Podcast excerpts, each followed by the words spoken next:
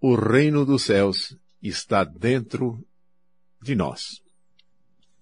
Tomando o livro O Problema do Ser, do Destino e da Dor, livro esse de Leon Denis, nós vamos encontrar, na parte em que ele examina as potências da alma, e ele nos diz o seguinte: as causas da felicidade não se acham em lugares determinados no espaço, estão em nós, nas profundezas misteriosas da alma, o que é confirmado por todas as grandes doutrinas.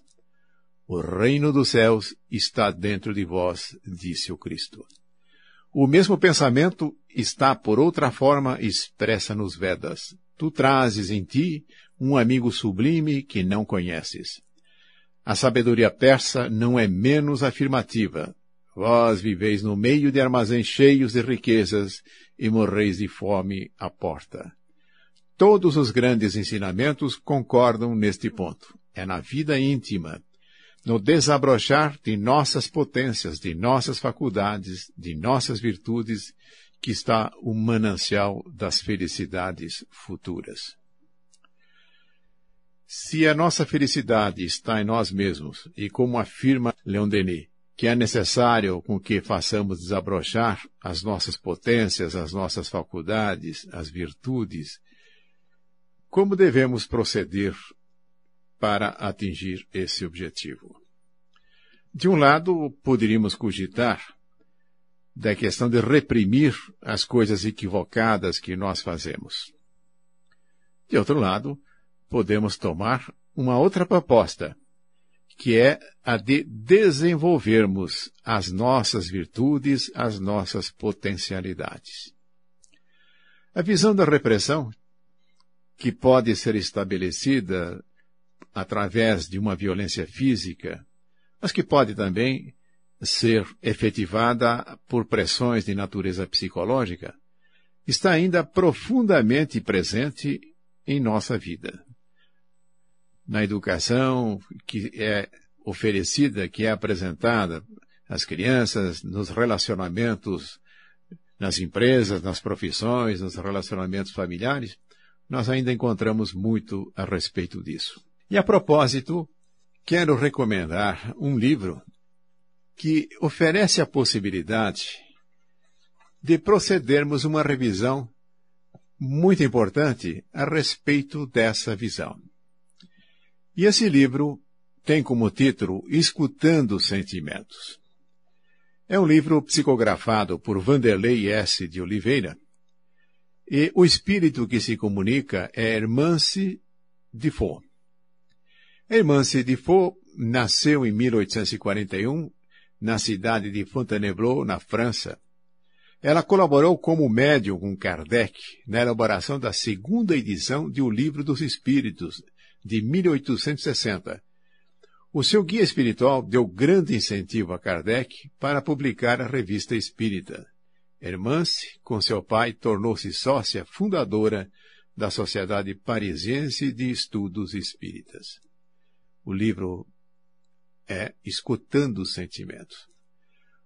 Ela aborda de uma maneira intensa a necessidade do alto amor às vezes nós deixamos ao lado a própria recomendação de Jesus que diz para nós amarmos o próximo como a nós mesmos. Isto significa que é necessário nós aprendermos a desenvolver esse sentimento de amor tanto por nós quanto também em relação ao próximo. Dentro de uma visão repressiva, muitas vezes, quando expressamos algum tipo de consideração para conosco mesmo, as pessoas tomam muito mais isso como um sinal de orgulho, de prepotência, de qualquer coisa dessa natureza. Se nós temos o reino de Deus dentro de nós, se nós consideramos também que fomos criados à imagem e à semelhança de Deus, que tipo de atitude nós devemos ter em relação a nós mesmos? Será que é mais conveniente nós reconhecermos a grandiosidade da criação de Deus em nós? Ou continuarmos nesse procedimento de desvalorização, aonde muitas vezes por imposições externas, mas também por aceitação nossa, ficamos estabelecendo um tribunal altamente depreciativo a nosso respeito. E com isso, se temos dificuldades de podermos amar a nós mesmos, sem notar que isto é uma redução do nosso próprio amor que vai limitar a própria possibilidade de nós amarmos o próximo. Quem sabe se nós fizermos uma distinção entre aquilo que nós somos e aquilo que nós fazemos, será mais fácil encaminharmos essa questão. Se nós tomarmos como exemplo pessoas que tenham grande habilidade na prática de esportes, por exemplo, saltar, de correr, nadar, retroagirmos à época em que esses campeões engatinhavam crianças, portanto, será que nós estaríamos ali diante da possibilidade de dizer, olha que crianças deficientes, crianças imperfeitas, que não sabem nem andar? Poderíamos impor algum tipo de restrição, apontar algum tipo de defeito para as crianças? Vamos dizer, claro que não. É, as crianças ainda não desenvolveram as suas capacidades, mas certamente lá no futuro nós podemos estar diante dos campeões, ou então diante daquelas pessoas que na normalidade venham a fazer coisas que na fase de criança são incapazes. E essa analogia serve para nós também na nossa caminhada espiritual. Se nós considerarmos aquilo que nós somos, na perspectiva de que somos filhos de Deus, de que em nós existe o reino de Deus, o que é que nós temos que ter em relação a nós mesmos? Evidente, um profundo respeito. Com isso, nós alcançamos a possibilidade de vermos motivos e razões suficientes para nos amarmos. E amar a nós mesmos não significa nós estabelecemos um padrão de orgulho, de pretensão. Significa isto sim reconhecer em nós a própria grandiosidade da obra de Deus. Quando nós consideramos aquilo que nós fazemos, percebemos que aí nem sempre se estabelece de uma forma adequada aquilo que nós nos propomos a realizar. Há todo um processo em que gradativamente nós vamos nos tornando capazes naquilo que nós nos propomos a fazer. O que deveríamos entender com esse processo nas experiências que nós realizamos, especialmente ainda considerando a multiplicidade de vidas que as reencarnações nos oferecem? Que tipo de coisa poderíamos entender que está em andamento? Fazer com que aquilo que nós somos ganhe a condição de perfeição? Ou a perfeição é algo que nós buscamos naquilo que nós fazemos? Aquilo que nós somos é algo definitivo, é algo que não se modifica, é algo que estabelece uma herança que nós recebemos no momento de nossa criação. Nós somos criaturas que têm um mandato divino, porque fomos criados à imagem e à semelhança de Deus. Para que possamos perceber isso, para que possamos fazer que aflore esta condição extraordinária, que é a nossa verdadeira essência, realizamos múltiplas experiências e nessas experiências é necessário que gradativamente nós ganhemos condições de podermos realizar de uma maneira melhor. Assim nós podemos estar diante de dois objetivos. Um é de reconhecer essa nossa condição essencial, reconhecer, portanto, essa nossa condição divina, reconhecer a existência do reino de Deus dentro de nós. E o segundo objetivo é de adestrarmos as nossas habilidades, as nossas capacidades, para intervirmos no meio em que nós vivemos, de exercermos o mandato que nos é dado também por Deus, que é de sermos co-criadores dentro da sua própria criação. E com isso, nós vamos nos valorizar, nós vamos desenvolver o alto amor e, consequentemente, nós vamos perceber que o exercício da humildade é reconhecer no outro idêntica condição, todos filhos de Deus, criados à imagem à semelhança, todos portadores no seu íntimo do reino dos céus.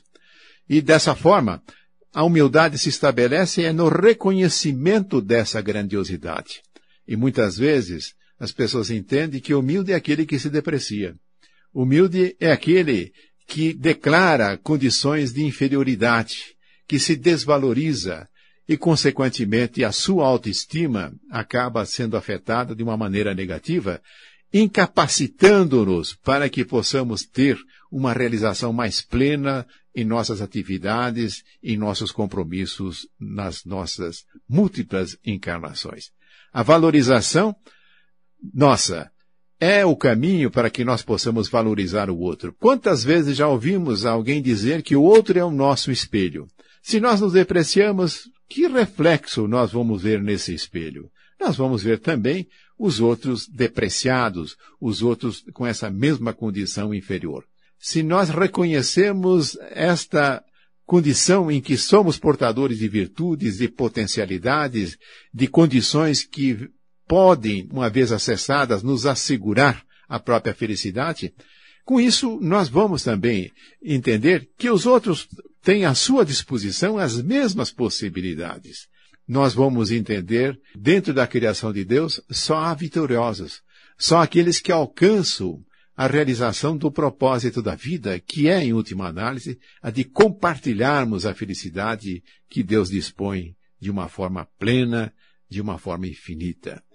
Eu acredito que este livro, da irmã Sidifo, é um alerta muito importante para todos nós, dentro da doutrina espírita, da necessidade para voltarmos com muito interesse da valorização nossa. Quando fazemos isso, nós também estamos ganhando condições adicionais para podermos exercitar a caridade que é amplamente colocado como algo importante dentro da doutrina espírita e realmente é importante.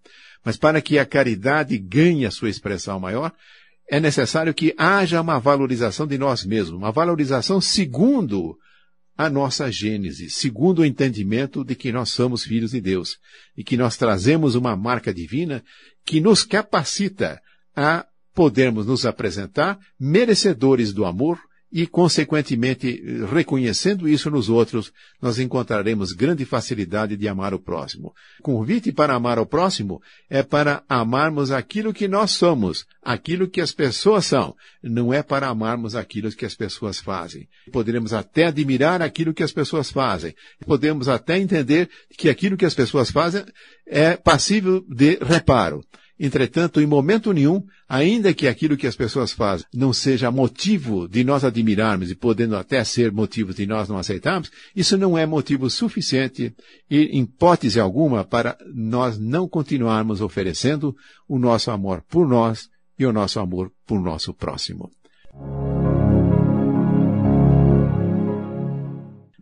O tema que examino tem como título o reino dos céus está dentro de nós. Tem este programa o propósito de recomendar, de enfatizar a importância de um livro de Emance Defoe, cujo título é Escutando os Sentimentos.